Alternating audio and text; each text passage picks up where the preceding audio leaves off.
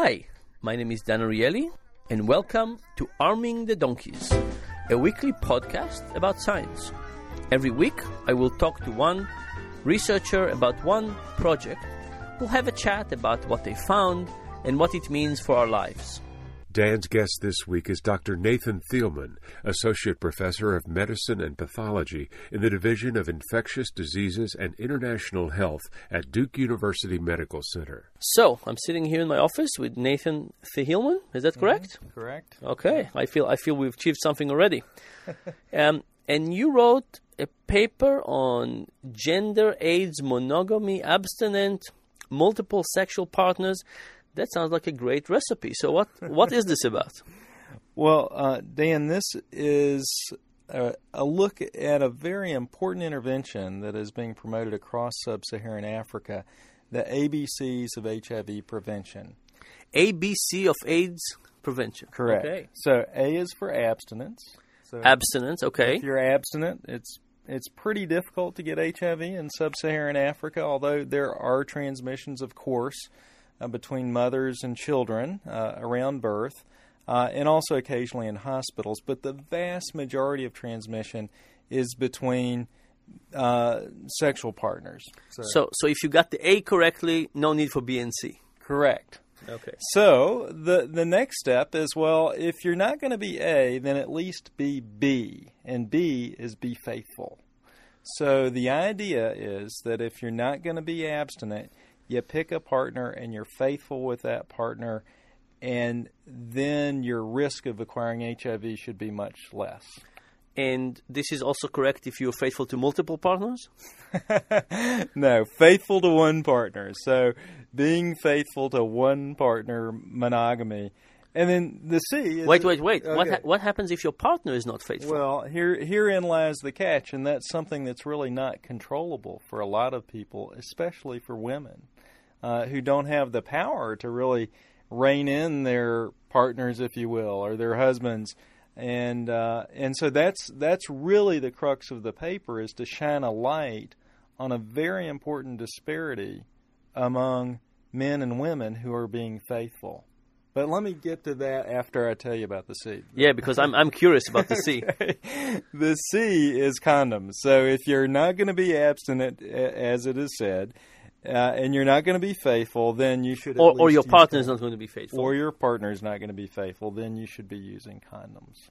Uh, and those, so that's the ABCs of HIV prevention in sub-Saharan Africa. You can look up at billboards and you'll see this. I mean, it's it's all over the place. It's widely known. ABC, so they also learn English in the process. Absolutely. Okay, so, so, what is this paper about? So what we uh, took the opportunity through an HIV testing program in Moshi, Tanzania, where we uh, we surveyed over 6,000 individuals who come in for an HIV test just off the street. This is called voluntary counseling and testing. So uh, we asked them a lot of questions in our surveys when they come in off the street and one of the questions that we ask them is very simple: How many sexual partners have you had in your lifetime? So if and they and they probably also exaggerate like Americans exaggerate. it's interesting, I, and that is a possible criticism of this paper. I mean, are people telling you the truth when they report number of sexual partners?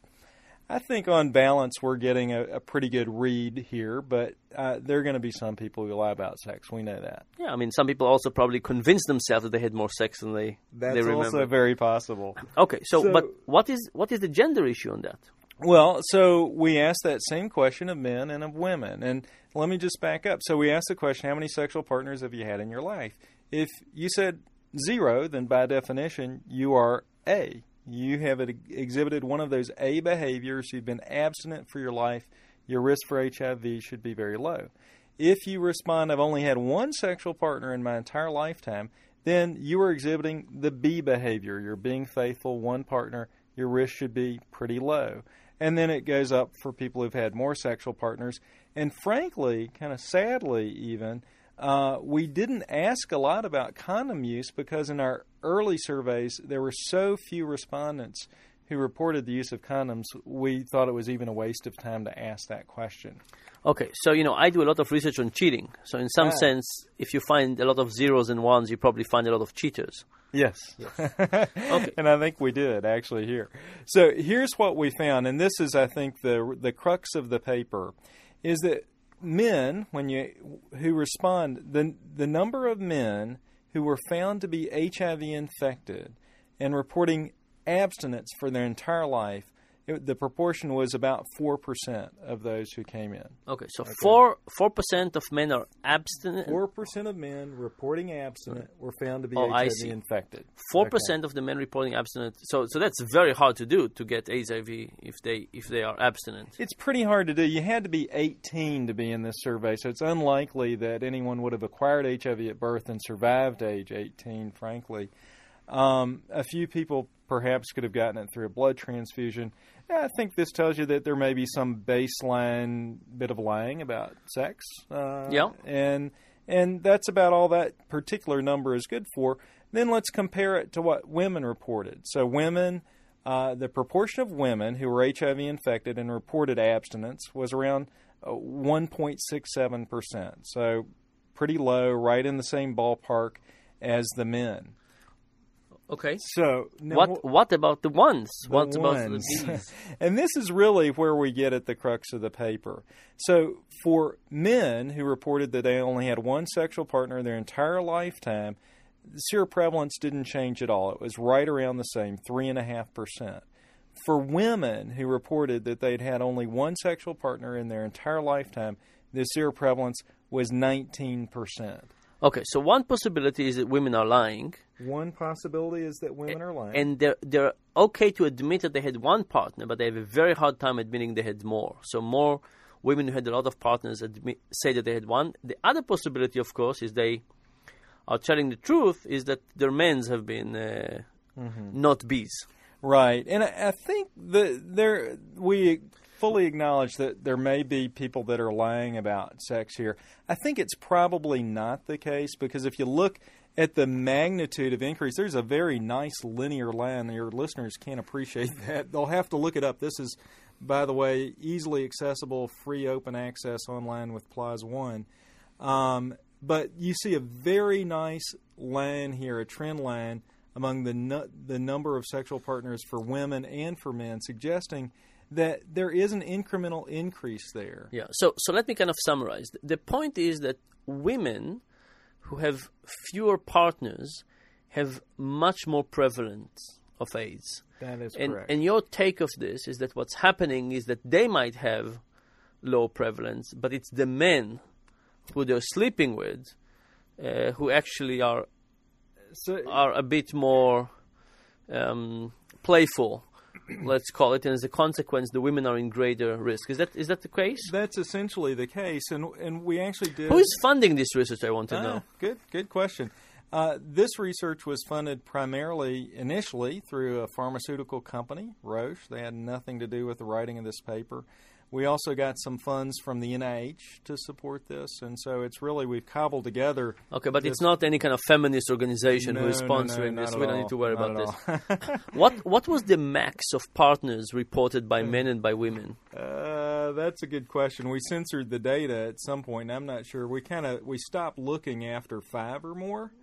Um, so we figured we it was it didn't make a lot of sense to look at, uh, at numbers higher than that. So so what what is kind of your overall conclusion? What do we do next? What's what's the what's the policy implications of this? And that is that is the real question. I think the, the the policy implication here is we think about the promotion of being faithful, and I think we would all agree that that's an important thing to consider. So we don't want to lull anyone into a false sense of security. Uh, your partner has to be faithful. So uh, we want to empower women to be able to ne- negotiate sexual relationships in such a way that they don't get HIV infected. And that involves more than just being faithful. It may mean bringing your partner in to have your partner tested. It may mean using condoms, even in the context of a faithful relationship. It may be empowering women with the use of microbicides where they could apply gel to their vagina that would inhibit HIV transmission. Uh, that is an area of active research at the NIH and with other groups right now. We haven't solved that chemically, if you will, but the hope is that in some way we can help to protect women who are faithful or not faithful, but we don't want to promote an overly simplified version of the ABCs. Okay, so if I summarize, it's basically for women not to trust their men they're with. And of course, uh, you think this suggestion that you're promoting here of not trusting their men doesn't apply to uh, women of academics at Duke, for example, right? Why?